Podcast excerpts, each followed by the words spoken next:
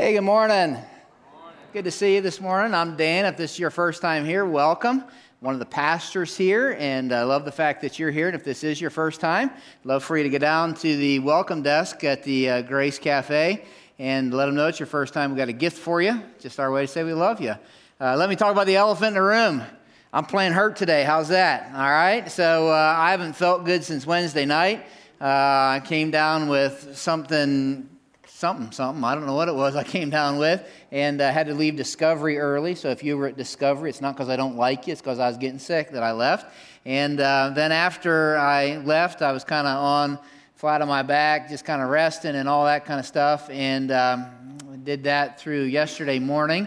Still was feeling a little rough. And uh, how the story goes is I woke up yesterday because I'd been sick, laying around, and uh, I dropped one of my socks.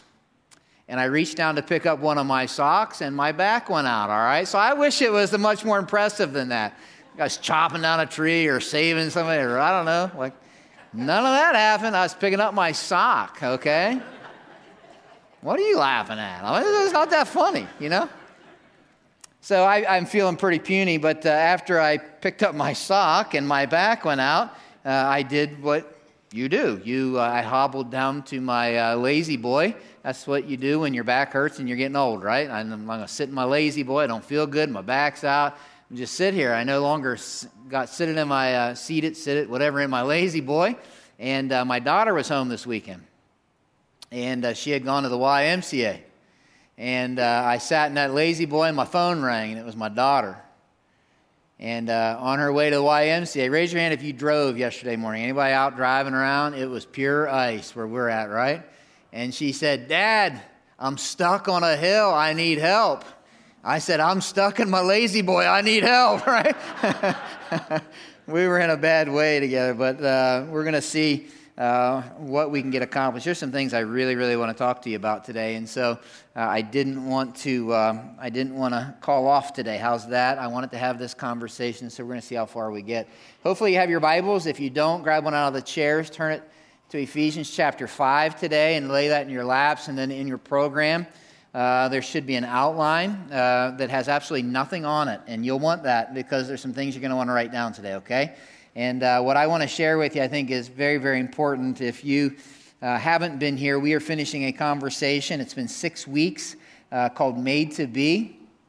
And this conversation is about the genders, God's design, His desire for the genders. Here's my hope and desire today. We're going to do our best to get this accomplished. I want to spend half of my time talking to you about things to close the series off that are important for us to talk about. And then I want to spend the second half of our time answering a couple questions that were given to me.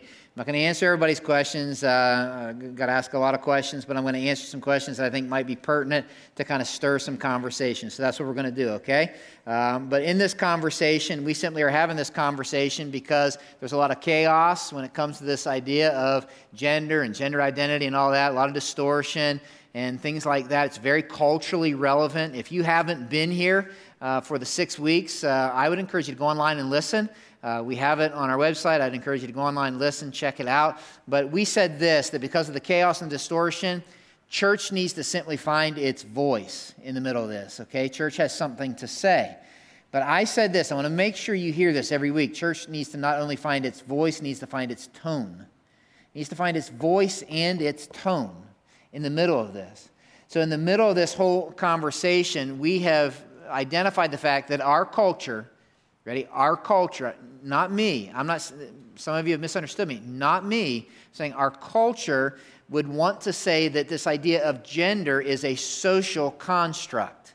In other words, society gets to determine what gender is and what the roles are and identity, all that kind of stuff. And so that's what our culture would want to identify as the determining factor of gender is a social construct. I would suggest to you that instead of it being a social construct, it is a theological construct. It is driven right from the story of creation and redeemed at the cross. This idea of gender is something that's rooted in the creation story. Is something that you can see right through the cross, and it's something that's redeemed because of the fall, because of the whole story of Jesus at the cross. And so we've been leaning into God and His story and say, okay, what's God have to say about this whole idea of gender? And, and really quick, we've said this we were created on purpose by a creator. He created us on purpose for purpose. And, and He gave us value. Our value has absolutely nothing to do with our competency, our capacities. That's not where our value comes from. In fact, our value isn't like, like some, some cultures and generations have had our value is placed in your gender, right? It's like, well, we're more valuable because we're men, or maybe women, whatever it might be. And, and that's not where our, our value comes from the fact that we're made in God's image, men and women alike. But what is incredible, and we've leaned into this, is that we have value, equal value, but God, the Creator, is this grand designer, and He created us different. He created us male and female right? So, in his grand design, he decided to create us differently as a male and as a female. And so, we've leaned into that. Said, is, is, are those differences just biological and anatomical, or is it something bigger than that, something more going on? And we looked at men and we said this that when you look back at the creation story, tease it through the cross, men were made to be responsible caretakers. Does that mean women aren't supposed to be responsible? That's not what I'm saying. I'm saying the primary role that men were made to be responsible caretakers. Not only that, they were made to, to be sacrificial leaders. We looked at that in the story of Adam, looked at that through the, through the cross and through some of the things in the New Testament. And then beyond that, they were made to be spiritual guardians. Adam let down his guard, right? So we looked at that. Then we looked at women and said, okay, then, then what did God make women to be? And we said women were made to be necessary helpers. And we made sure we understood that word. That, that word helper is not an inferior term, that it's used 21 times in the Old Testament, 16 times to refer to God. Unless we're saying God's inferior, that word helper must not be an inferior term. But, but, but women were created to be necessary helpers for what God entrusted to men to be responsible caretakers of. Not only that, they're made to be unique complements. Complements with an E, not an I, we said, right? And then beyond that, they were made to be partnering companions. And so we talked about that. We teased it out. I encourage you to go online, check it out. Leads to where I want to go today. There's some very, very important things I want to talk about today. So you have your Bibles open to Ephesians 5. And ironically enough, I don't want you to look there right away. I want you to look at the screen because we're going to start in Genesis 2. In Genesis 2, here's what it says But for Adam, no suitable helper was found. We talked about that. Those two words, suitable and helper, are important and key. In verse 21, it says So the Lord God caused the man to fall into a deep sleep, and while he was sleeping, he took one of the man's ribs and then closed up the place with flesh. Then the Lord God made a woman from the rib he had taken out of the man, and he brought her to the man. The man said, This is now bone of my bones, flesh of my flesh. She'll be called woman, for she was taken out of the man. I think what you have going on here is she was not like the other animals, she was like him, yet different. Like him, yet different. Suitable means different, opposite then. So she was not like one of the animals, she was like him, yet different. He realized she's human, but she's different. Then the key verse I want to look at today, verse 24, that, that is why a man leaves his father and mother and is united to his wife, and they become one flesh. Here, here's what I want to talk about God made two distinct and different genders, and in his ultimate wisdom, he designed that those two distinct and different genders would come together into this mysterious one. Two different distinct genders come together into this mysterious one called marriage. Called marriage. Now, here's what's interesting. We, we have said that in our culture, gender is a social construct. I'm not saying that's the right thing. But, but our society has determined, well, gender is whatever society determines it is. Here's what's, here's what's ironic yet sad that in much the same way, not only is gender a social construct, but our culture has made marriage a social construct that marriage is whatever society determines it is. And yet, I would suggest to you that marriage is not simply a social construct, marriage is a theological construct if I believe I was created by a creator in his image for a purpose, right? And so, marriage is a theological construct. In fact, I would state it this way that marriage is the God ordained union of one man to one woman in a lifetime covenant promise. That's marriage. If you tease it back into creation, it is a lifetime covenant promise one man, one woman. And so it is a theological construct. It's not simply a society driven construct. it begs a couple questions we need to go here this morning. It begs a question that if marriage is this idea that God designed, then why don't more work? Because if we're just going to be honest, just be honest about this whole idea of marriage, 50% don't work. And maybe, maybe you're in one that's like, man, I, maybe you've been through a divorce, whatever. And, and here's, here's the, I'm, you can testify this. Like, I don't know what's going on. Like, why doesn't marriage work? 50% of them don't work. The truth is, 50% of the ones that do aren't happy. So 50% don't work, and 50% of the ones that do work aren't happy. And it's like, what's going on here? And I would suggest to you this idea of gender that for some people, their gender hostility and their gender, their, their frustration, sometimes comes out of their experience in marriage. Oh, I was married to a man and he was a tyrant, so all men are fill in the blank. Or I was married to a woman and she was fill in the blank. Now all women are fill in the blank. And so there are some people, their whole frustration with this gender conversation comes from their experience in marriage, whether their own marriage or maybe their mom and dad's marriage or marriage of friends or whatever it might be. And so when you look at it, you just got to be honest. You can't, you can't live in this Pollyannish world and say, oh, marriage is in church and Christians are better. No, it's not. Marriages don't work, and 50% that do work aren't happy. What's the problem? I would suggest the problem is in the picture, that we have the wrong picture of marriage. Bear with me, I'm not an artist, but I want to draw. Can we just pretend we're in my office? I'm not going to preach to you, I'm just going to coach you. Can we do that? Just shake your head. Yeah, it makes you feel better, right? I'm not feeling good. I need a little more participation. I'm just saying. Thank you, whoever said yes up front. I was going to do it anyways, but I'm just saying. Here's the way we look at marriage. Can you tell which one's the boy, which one's the girl? There you go. I am a good artist. How you like that? Marriage we see as this bond where two people are going to run through life together. It's kind of like we hold this rope and we're going to run through life together, right? And that's marriage. And we're going to experience all this bliss and wonderful happiness together. The problem is, in our culture, when this is the picture of marriage, there's a problem. We're all selfish. Turn to your neighbor and say, You're selfish. Go ahead and turn do it. I double dog dare you. Go ahead and say it. Yeah. Those of you who don't, you're selfish, right? We're all selfish, right? I mean, all of us are. I just tell you this the truth of the matter is, I didn't realize how selfish I was till I got married. Honest to goodness. Marriage has a way of revealing that to you. We're all selfish. And so when you put two people together and you're selfish, and I'd say this when a man and a woman come together, can I say this? That they are different. Men are different than women, women are different than men. Can I get somebody married in the room say amen to that? Anybody? Yeah, we're different, right? Uh, we've talked about that. We're very different. So here's the fact of the matter. When this is my picture of marriage, we're just going to hold the rope of marriage together, run into life together. Problem is, there's a lot of times she wants to go this way, he wants to go this way. And sometimes it becomes just a, just, just a big grief to be able to say, I want to go this way. And all of a sudden, marriage becomes a tug of war. Marriage wasn't meant to be a war, it was meant to be worship. And so, what happens a lot of times in marriage, instead of spending time saying, I want to go this way, this way, let's just split ways. And that's what happens in 50%. And the reason for that is because we got the wrong picture. And so, when you get to the, when you get to the New Testament, you see, God changes the picture.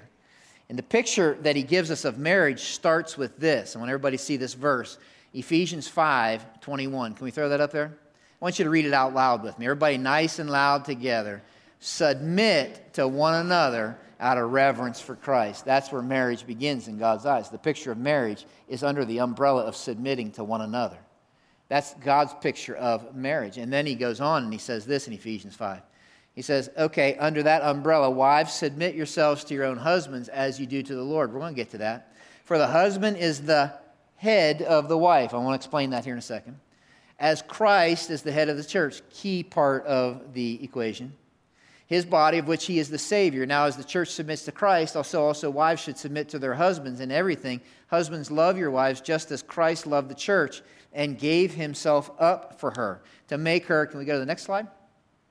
There you go. To make her holy, cleansing her by the washing with water through the word, and to present her to himself as a radiant church, without stain or wrinkle or any other blemish, but holy and blameless. In the same way, husbands ought to love their wives as their own bodies. He who loves his wife loves himself. After all, no one ever hated their own body, but they feed and care for their body, just as Christ does the church. And then he goes on and says, We're all members of his body. This is key stuff. For this reason, a man will leave his father and mother and be united. That sounds like Genesis 2. Be united to his wife, and the two will become one flesh. And then he says, and we're going to get to this, this is a profound mystery, but I'm actually talking about Christ and the church. What's going on here, I think, in simple, and I share this with tons of people who come into my office. Some of you have seen this because you've been in my office. If you ever, uh, if I ever talk to you before you get married, you're going to see this picture. But I want to share it with all of you. In fact, you all ought to write it down, even if you're like, hey, I'm never thinking of getting married. Well, you might meet somebody who's thinking of getting married, and so I'd share it with them. But this is God's picture of marriage. His picture of marriage is different than our picture of marriage. It's all under this idea of submitting to one another. And he starts his picture of marriage and he says, Hey, husbands, I want you to know something. I want you to be the head. What does that mean? I want you to lead, but, but, but he doesn't leave it there. I think Ephesians 5 is harder on the guys than it is the gals, to be honest with you, if you really look at it. He says, I want you to lead just as Jesus leads the church. Well, how does Jesus lead the church? Let me give you some words. I'm writing the word serve. He serves. Matthew 20, 28, if you want to write some Bible passages beside this, it might be good. He says this that Jesus came to serve, not to be served. That's interesting, isn't it? Not only that, but Jesus sacrificially loves the church. Ephesians 5 says that Jesus gave his very life for the church, laid down his life for the church. Beyond that, it uses this word sanctify, okay? That he sanctifies the church. Like, what's that mean? Like, if you didn't grow up in church, like, I don't know what that word means. Here's what I would write beside that. He makes it his business to make the church beautiful, inside and out, right? What is God's picture of marriage? He says, if you're going to be a husband, I want you to be the head. That means it's not tug of war, it's not grab a rope and go. You're going to be the leader. Yay, me, right? No, I want you to understand what that means. Just as Christ does the church, I want you to leverage your life for the sake of your wife. I want you to bend your life for the sake of your wife. I want you to do whatever it takes to bend your life, to lift her up, to serve her, to sacrificially love her. I want you to be a responsible caretaker. Let's throw that slide up there, the, the whole slide, the, the next slide. They don't need to see me.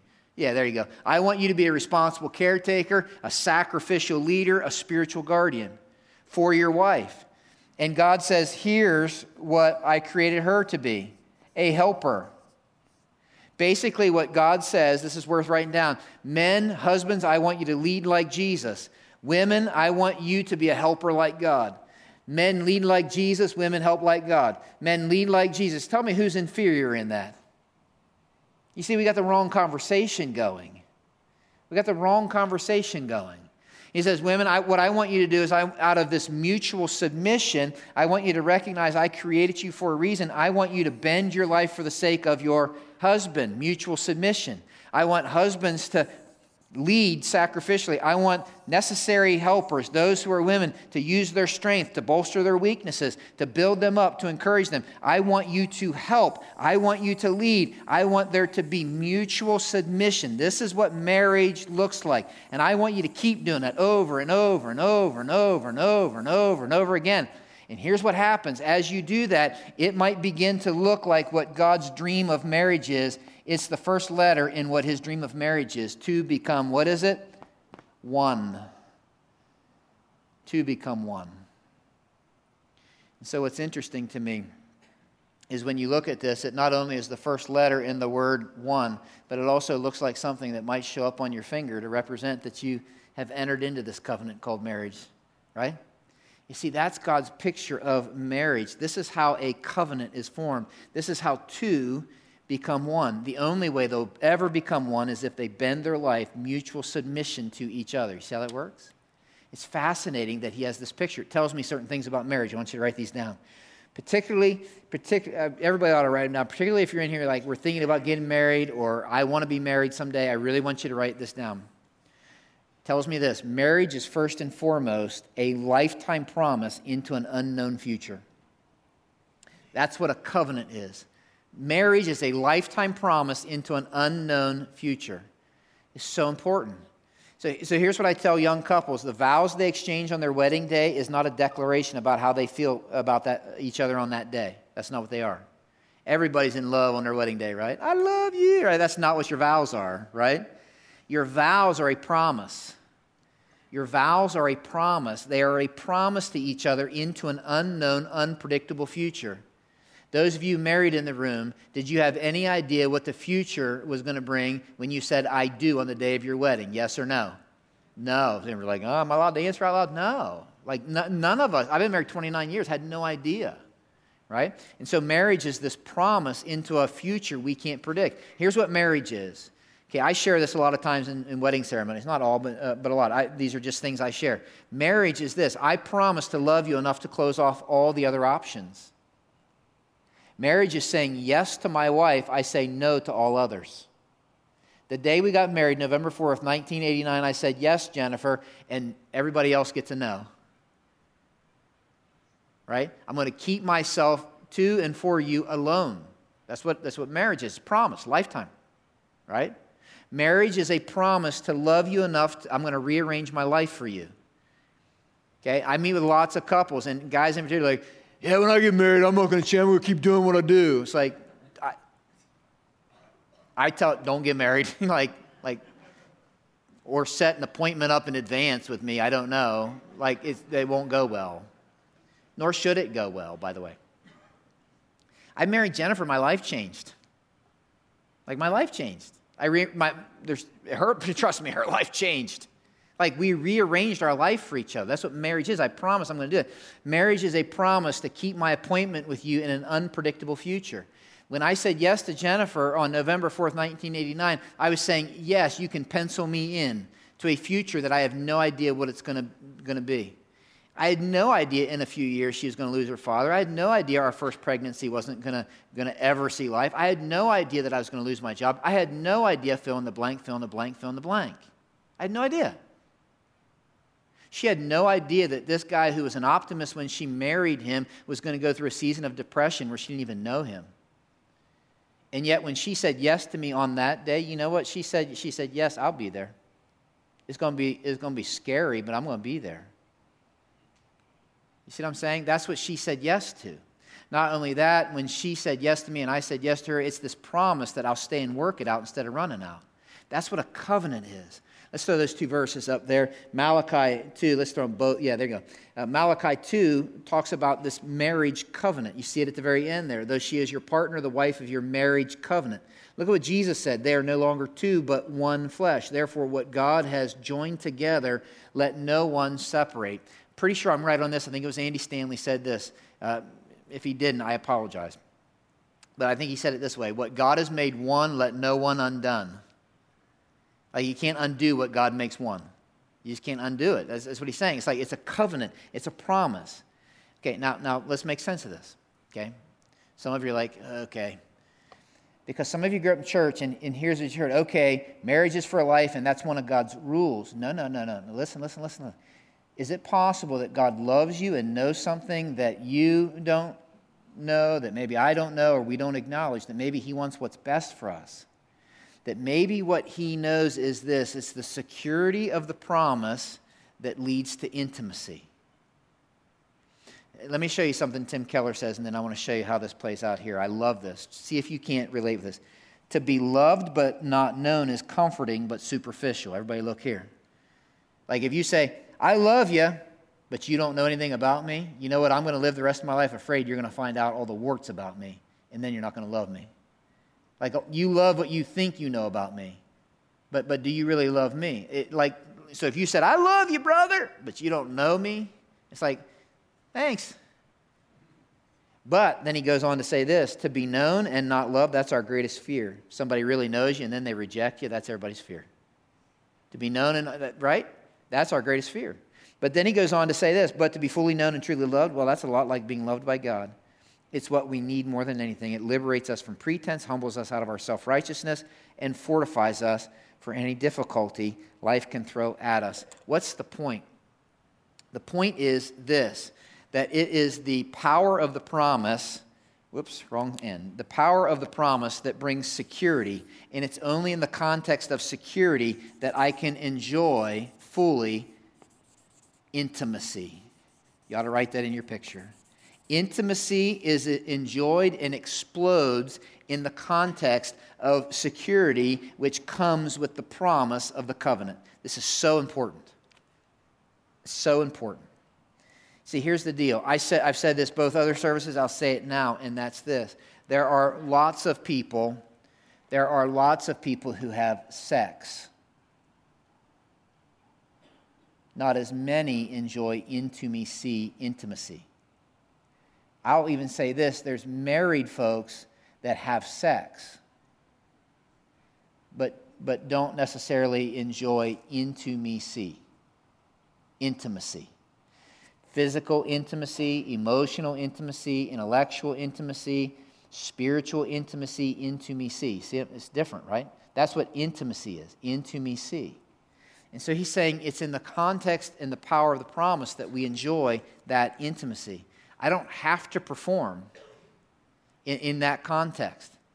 I have, the, I have the freedom to be transparent, which, which leads to this next one. It's this. I want you to write this down. Marriage is this unique friendship that has exclusive benefits. Marriage is a friendship. Paul uses words in Ephesians 5 that would have been foreign to his to his the people listening to what he wrote. M- women in their culture was they were property. I'm not saying it was a good, thing, it was the right thing. So what Paul's writing would have been foreign to them. What? Submit to one another. What are you talking about? You know? And so for them, marriage would have been this business transaction. It was just a transaction. And what Paul is saying, no, no, marriage is a friendship that, that is mutual submission. It's like, say what? He's saying that marriage is this unique, unusual, special friendship where two people are headed in the common direction and they commit to mutually submitting to each other. It is a unique friendship and it has exclusive benefits. Here's why this is important. In a world that's painting an extremely negative picture about marriage, God elevates marriage. He says there is treasure, there's beauty in this whole thing of marriage. What are some of the benefits, right? I want you to write these down. Just a couple benefits. First is there's this special oneness. Marriage is not just simply a legal transaction, is that, but it's not simply a business transaction. It's not, not tax status. That's not what marriage is. Marriage is a spiritual event where God literally takes two people, different genders, and profoundly, secretly, somehow, Ephesians 5 says, mysteriously, he makes them one. Marriage, there's this opportunity to experience a God ordained oneness. Not only that, marriage is an, a unique commitment to the process of who God is making my spouse to be. I want you to write that down. It's a commitment to the process of who God is making my spouse to be.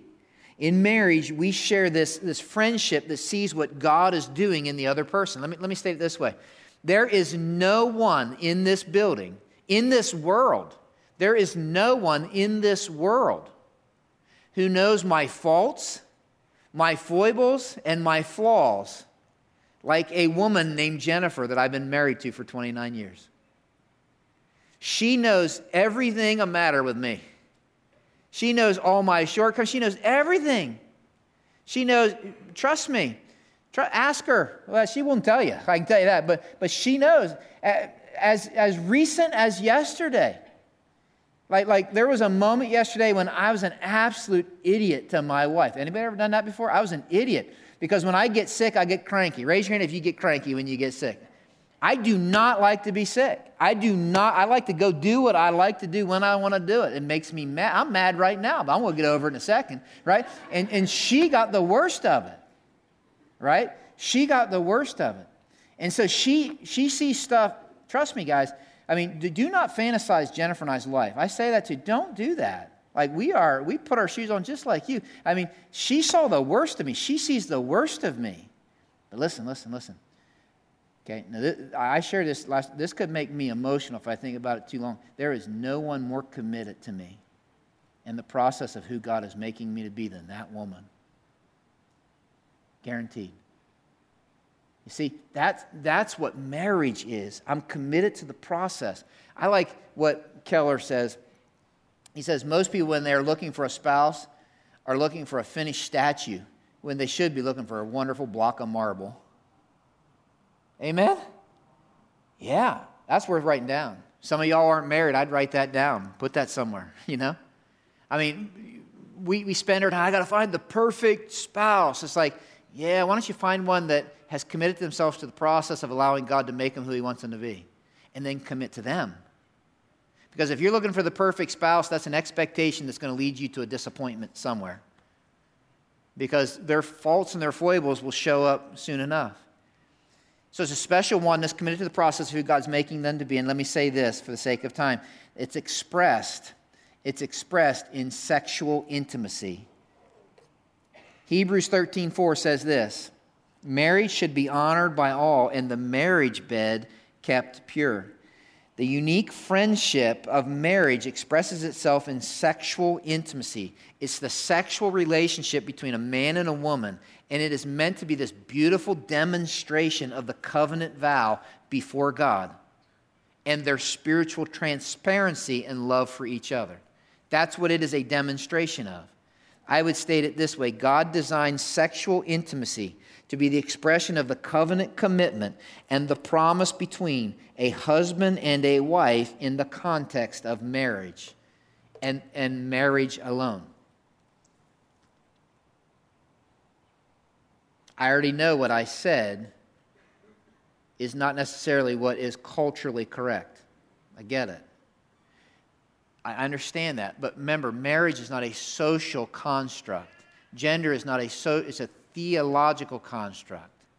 God designed this whole idea of sex and intimacy. Okay? So I'm just saying. And so if I want to experience what he designed it for, it is designed in the context of this covenant promise where intimacy happens. In sex, God gives husbands and wives this, this beautiful opportunity to come together in the most intimate of ways to communicate their oneness. This unique friendship has exclusive benefits. At least the last thing. Marriage also is a powerful partnership with God given purposes. Let me, for the sake of time, just state them really quick. You can go back to creation and see that God's purpose was this. He looked at Adam, he says, I want you to go fill the earth with a bunch of little atoms. And do you think he could do that alone? Could he do it alone? Yes or no? No, he needed some help, right? And so basically, it's this partnership to fulfill God's pro- purpose for their life. And marriage is a partnership not just simply to go make babies, but to raise families. You read throughout Scripture, it's not just to make babies, right? It's to raise families, to love them, to instruct them, to coach them, train them, and release them as adults.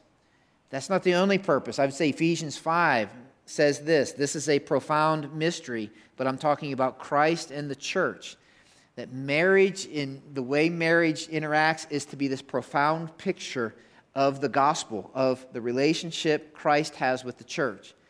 Those of you in the room who have kids still living in your home, let me just tell you this and then I'm going to roll on. There is no more powerful opportunity.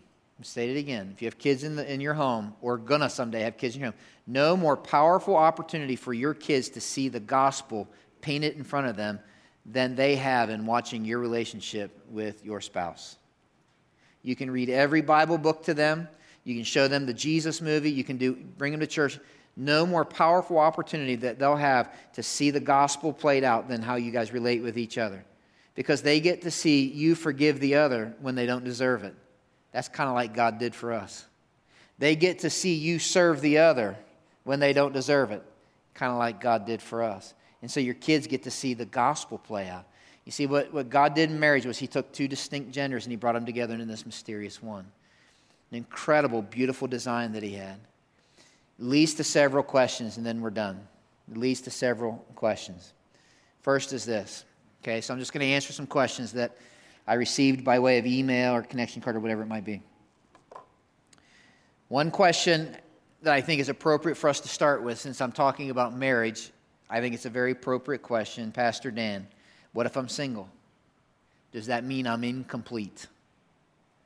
Does that mean I'm incomplete? 1 Corinthians 7 7, once you write it down, Paul is talking, single, single guy, and he said, I wish that you all were as I am, but each of you has your own gift from God. One has this gift, one has that. And if you read what Paul is saying there, stay with me on this. Paul is saying that singleness is a gift just like marriage is a gift. I'm not sure he's saying some are gifted to be. I'm just saying it's a gift. Some have it for life, some have it for a season in life. And the purpose for what he's saying is embrace whatever gift you have right now. So you're like, which gift do I have? Well, if you're single, that's the gift you have. If you're married, that's the gift you have. And he's saying, embrace the gift. Single folks are equally made in the image of God. You're not incomplete. In fact, there are advantages, 1 Corinthians 7 says, to being single. Can I list a couple? If you are single, if you are single, you do not have to navigate the troubles that come with marriage. All the married folks in the room, is there troubles that sometimes come with marriage? Yes or no? Yeah, those of you who didn't answer, lying or afraid or something, right? There are. Come on, let's just be honest. And so, single folks don't have to navigate that. You're like, well, that doesn't make me feel better. Paul also says this single folks have more margin to, to be able to, without distraction, wholeheartedly pour themselves into the work of the Lord. That's what he says. When you get married and all of a sudden have kids, I mean, i have been a pastor for 20 some years and I have kids and a, and a wife, and, and, and you, you can feel pulled in so many directions. When you're single, it's like, well, I can have a, a singular focus. I can choose to have a singular focus, I might should say. So he's simply saying that. He's saying, well, man, I don't know if I like this gift.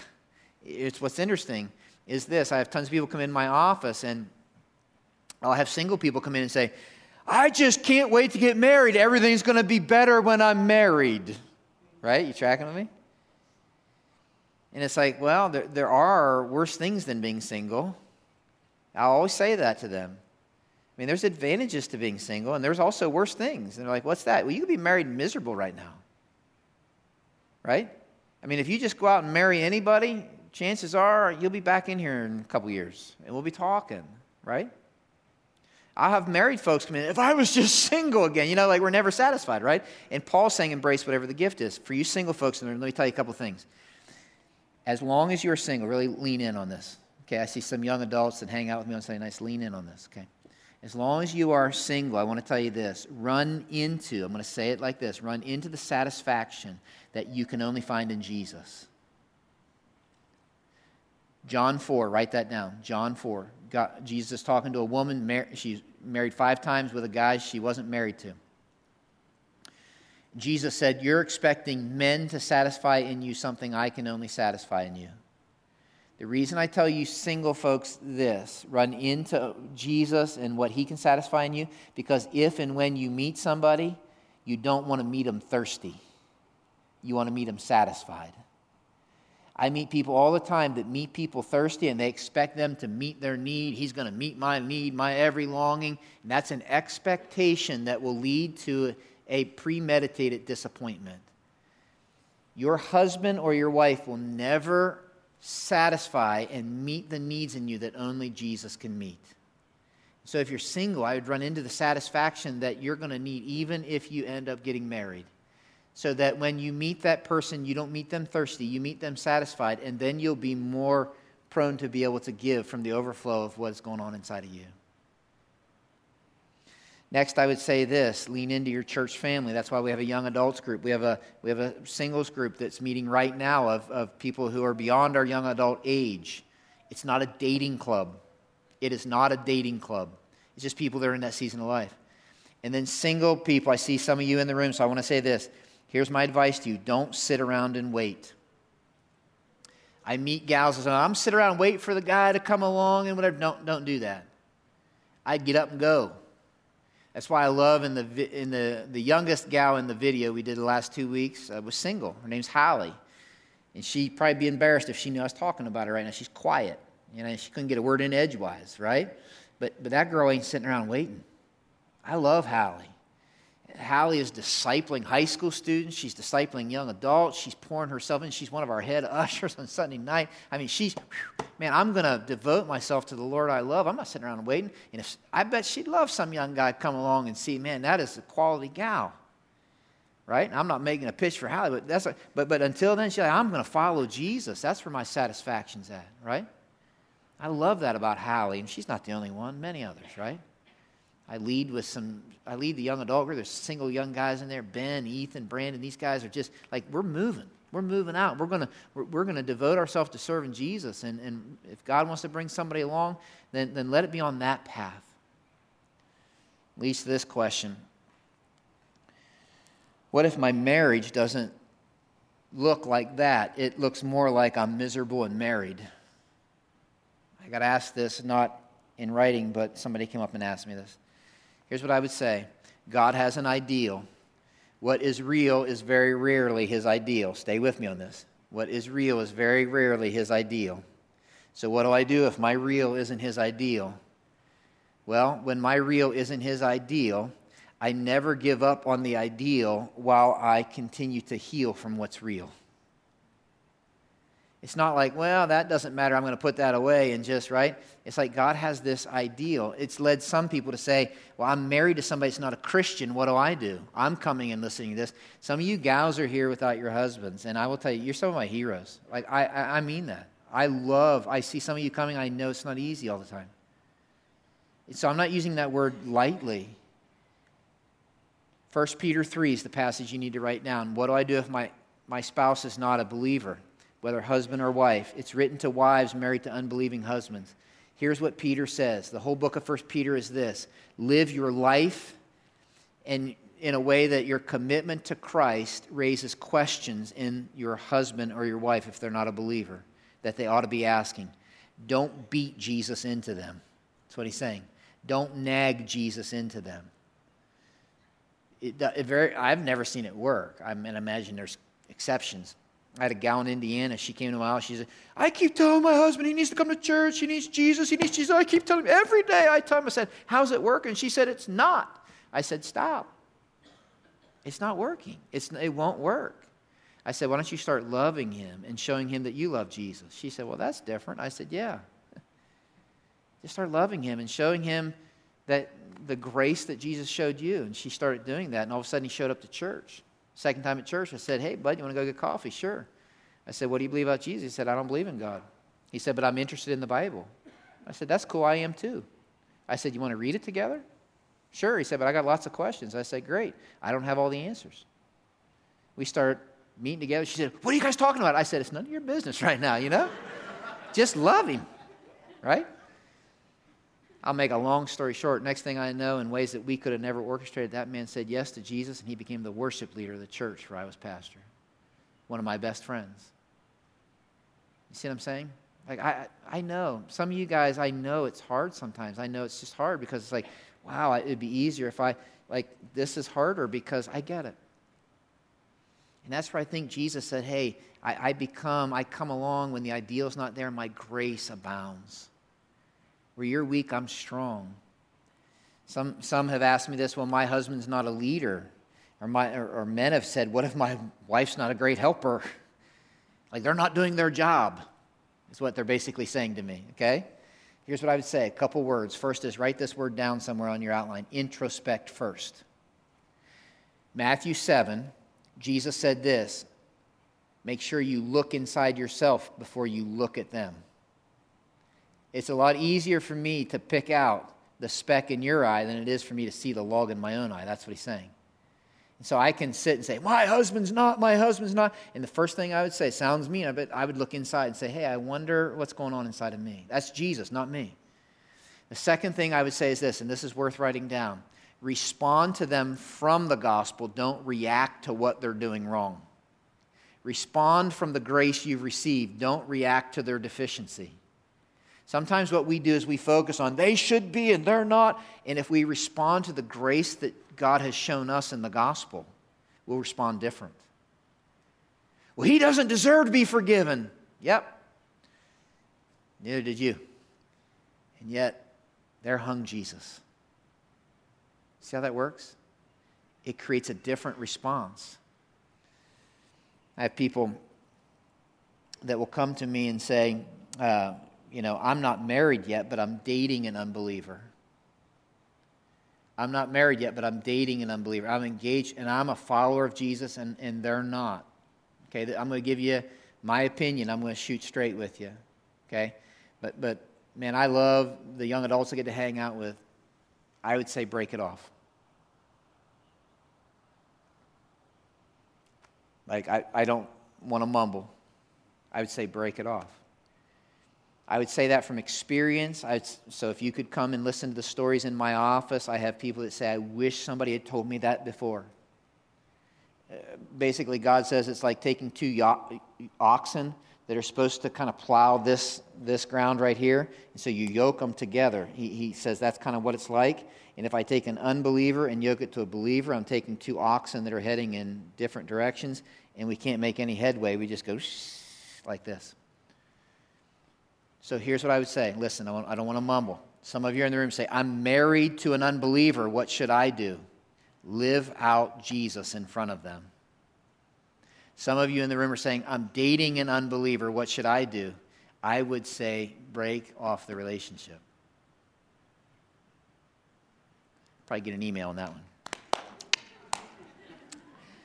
I get asked this question um, Getting married I think this is from a gal. We answered this in young adults too.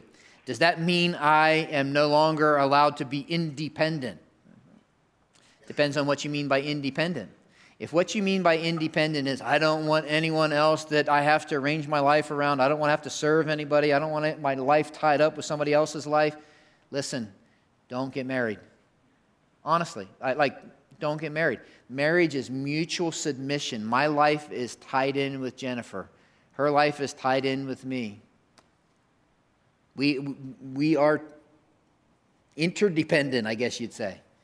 So, like, if you're like, I'm going to give up that independence, if that's what you mean, if what you mean by independent is this, I want to be a strong, robust person who's able to think for myself and I have strong gifts and talents that I want to exercise, I say go for it. And I want to talk to the gals in particular. If you're like a strong person, a somebody who has a robust mind, a strong thinker that God has gifted, and you find, I, I talk to gals and like, I think that intimidate guys. Listen to me. What I'm going to say. This is what gals tell me. I think that intimidates some guys. And so I want to back off in my pursuit and my passion because I don't want to intimidate guys. Don't you dare. If, if that is the very thing that God needs to use in a guy's life to get that old boy going, then let it be. But, but don't you dare pull back. I raised my daughter to be strong, a, a robust thinker. I want her to pursue Jesus with a passion. I'd love for her to meet a guy that has the same passion. But here's the deal if she meets guys that are intimidated by that or frustrated by that, so be it.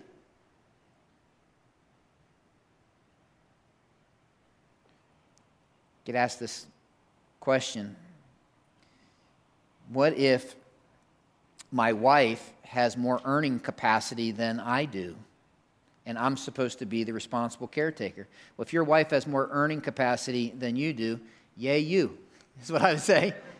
like, that's awesome. Like, like what we've talked about has nothing to do with dollars and cents and the career that, like, and it does not absolve you from being a responsible caretaker as a husband, if, if this is a husband writing this. Like, it doesn't matter who makes more money. Like, that, that's not the issue. The issue is, am I a responsible caretaker for what's been entrusted to me? Okay, it's not a competition, it's a cooperation. See how that works? Uh, somebody asked this question Well, my wife's a much more mature Christian than me, and I'm supposed to be a spiritual guardian. Yeah, and if I'm, a, if I'm going to be the spiritual guardian, I'm going to recognize she's got things to offer our family that I want to make sure that I put into play. Right? I mean, it, it's not a competition, it's a cooperation. Here's where the problem gets when guys look at their wives who are very talented and gifted, when, when gals feel like they got a cower in that, well, I want to make sure, I want to make him feel like he's, you know, like that. Or when, when guys say, hey, I'll let her do it, that's where we get into trouble. It's like, no, no, no, no, no, no, no, no, no. It's it's a cooperation. It's like together we help each other. Get asked this, and I'll be quick about this. Wow. Um, but I need, to, I need to answer this. We aren't married, but we are living together because it is convenient financially. Is that okay? I would, I would say this first. So I've met with couples in this situation, and this, I'll get a lot of things from them. Uh, if you're a couple that's dating each other and living together, and you, you come into my office and say, but we're not having sex, I'm like, you, you a better man than me. Like, really? Like, can we just be real? Okay, so what I would say is this is your convenience more important than your purity and your holiness? That's all I'd say. You see how we elevated convenience above I trust God and I want to pursue purity and holiness? See, let me just tell you this. Let me erase something that our culture has sold us. Following Jesus is not always convenient. Following Jesus doesn't always lead to your best life now. Like, I'm not picking on a book title or something. I'm just saying it doesn't always lead to that. Sometimes it's like it's the harder route. Sometimes it's the most inconvenient route. And he says, I want you to come this route. I've had couples come into my office that are living together and that, as a result, surrendered their life to Jesus. And they are a beautiful picture of what God can do when they say, We want to surrender, we want to, we, we want to do it that way. I know it's, I, guys, I know what I'm saying is not culturally popular. I know some of you would have a different opinion. I'm simply saying that when I look at what God's design is, He's, he's, he's clear and He's a beautiful designer. So then I got to get these two and then got to be done. Pastor Dan, are you saying transgenderism is sin in the, in the series? Well, we got to distinguish some terms here. Can we distinguish between those who struggle with gender dysphoria and those who identify as transgender. That's different. You're like, it is? Well, I've never heard of that term over here, okay? So let me, let me define some terms. Gender dysphoria is simply the technical word that describes the struggle somebody feels when their biology doesn't match what they experience or feel. So for instance, you know, I've met with young men, they're like, biologically, anatomically, I'm a guy, and yet the things I like to do are more associated in our culture with women, or I feel like inside more like I, a, a gal. And so there's this struggle that goes on. They're like, I'm struggling. I don't like to do all those stereotypes we threw up. I'm not that guy, you know, or I'm not the guy my dad thought I should be. And so there's a struggle. It's gender dysphoria. It's important. It's a struggle. Transgenderism is the umbrella term that identifies where somebody identifies with the gender that is not their biological sex. That's the guy who is anatomically, biologically a male, says, I'm a woman. Okay, I'm not, I'm not a man. That's who I am. And so, Dan, what are you saying? Listen close. I don't want to mumble. Gender dysphoria, is that a sin? Hope not. I hope not.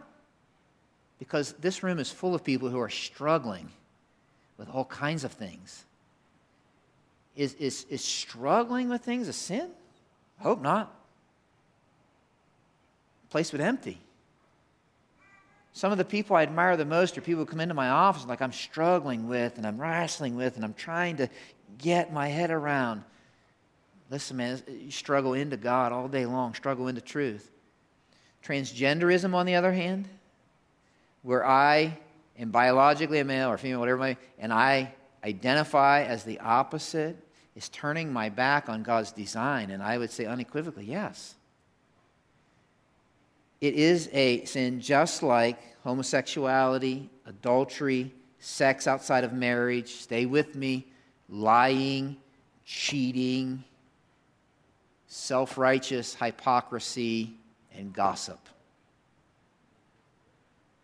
Did I cover it okay? God, God's not grading sin. Why, why do we do that? Like, we can grade it, right? We can be okay with our gossip.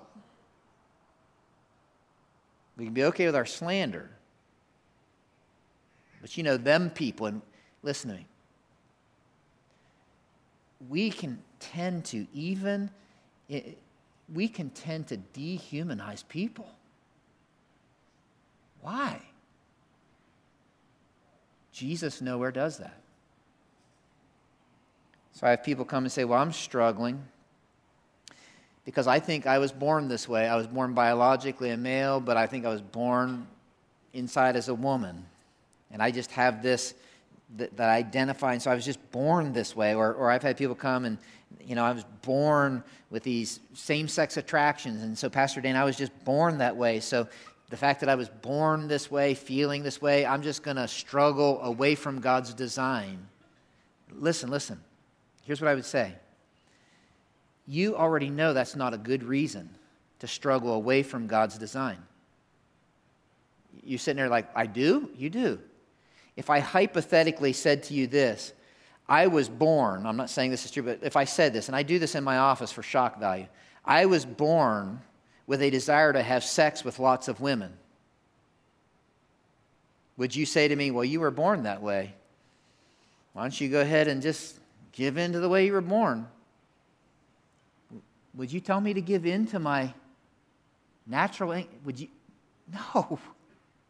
If I told you I was just born with a love for alcohol, even to the point of drunkenness, so I was just born that way, so I think I'll just go get blasted. Would you tell me, yeah, you were kind of born that way?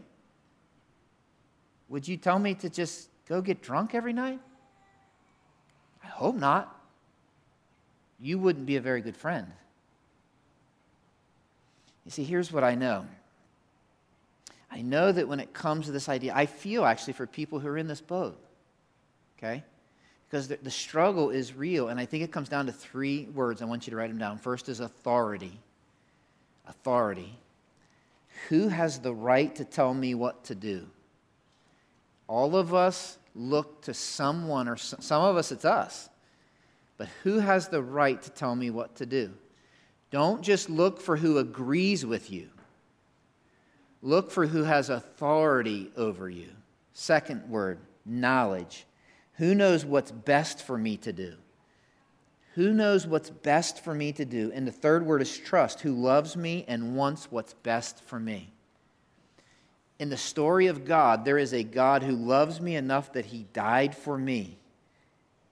His death shows me how much He loves me. He wants what's best for me. He knows more than me. Therefore, He has authority in my life. Proverbs 14 says there's a way that appears right, many times leads to death.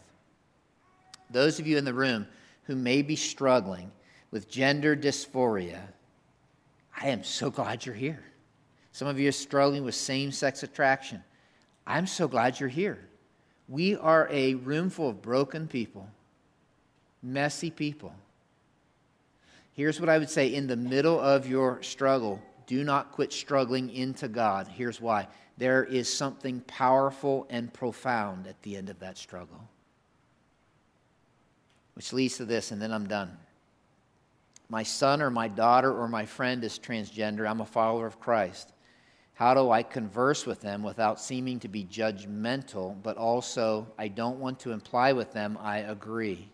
It's a great question, right?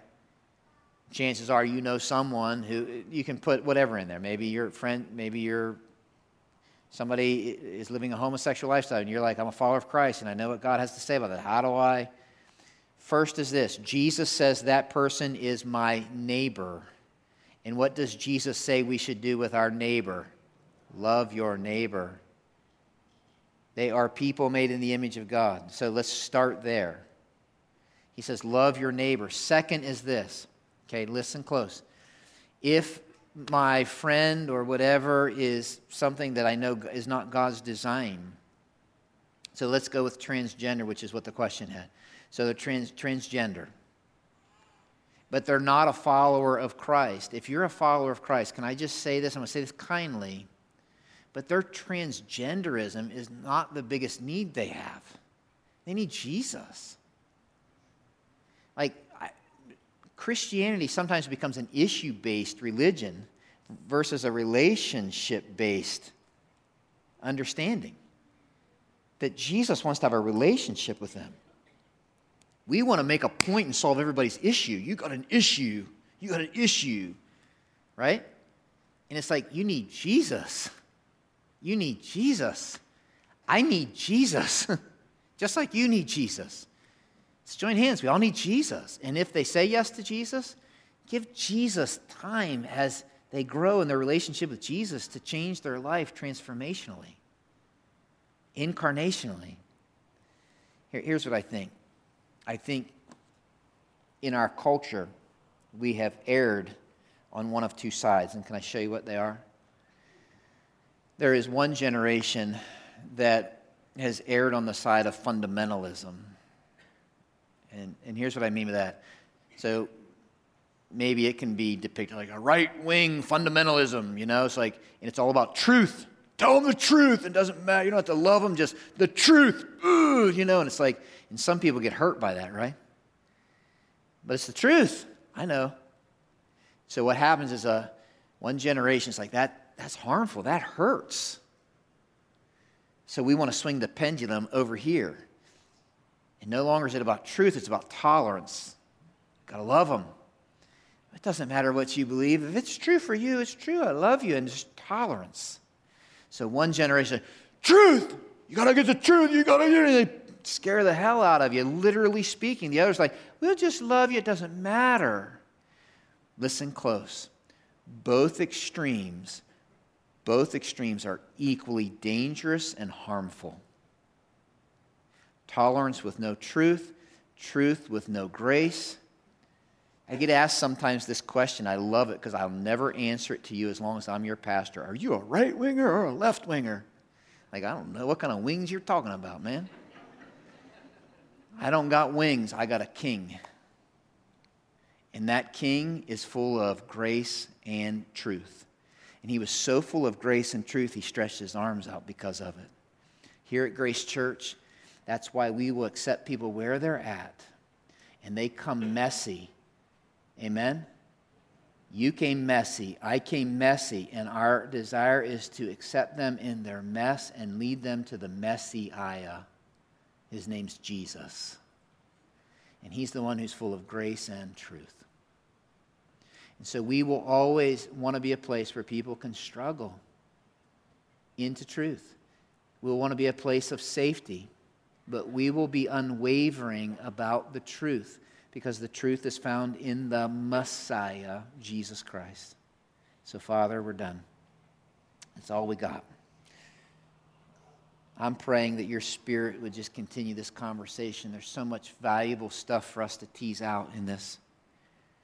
God, I pray that you would help us to see the beauty in marriage. I think of just some of my young friends sitting out here. I know some of them by name, and God, someday they want to be married. I pray this picture would give them something to run into. Some of them have not met that person yet, and they're getting anxious. And God, I pray that you'd help them not to sit around and wait around, but to run into what you have for them right now. God, I pray that for some that are struggling. I'm looking out here and some are struggling because their partner's not with them. And I just so love them and glad they're here. And God, it's hard. Give them grace. God, others, I, I, I think, are, are, sitting here and they got friends that are struggling and they're not sure how to talk to them. I pray that you give them wisdom. But God, our culture is just screaming a ton of things. I pray that our dial would be dialed in really precisely to what you have to say over and above what all the noise is about. And that we would trust you because you loved us enough to die for us, want what's best for us. You know more than we do. And so, therefore, we're going to say yes to you and follow you and give you the authority in our life. Thanks for loving us. We love you. Pray this in Jesus' name.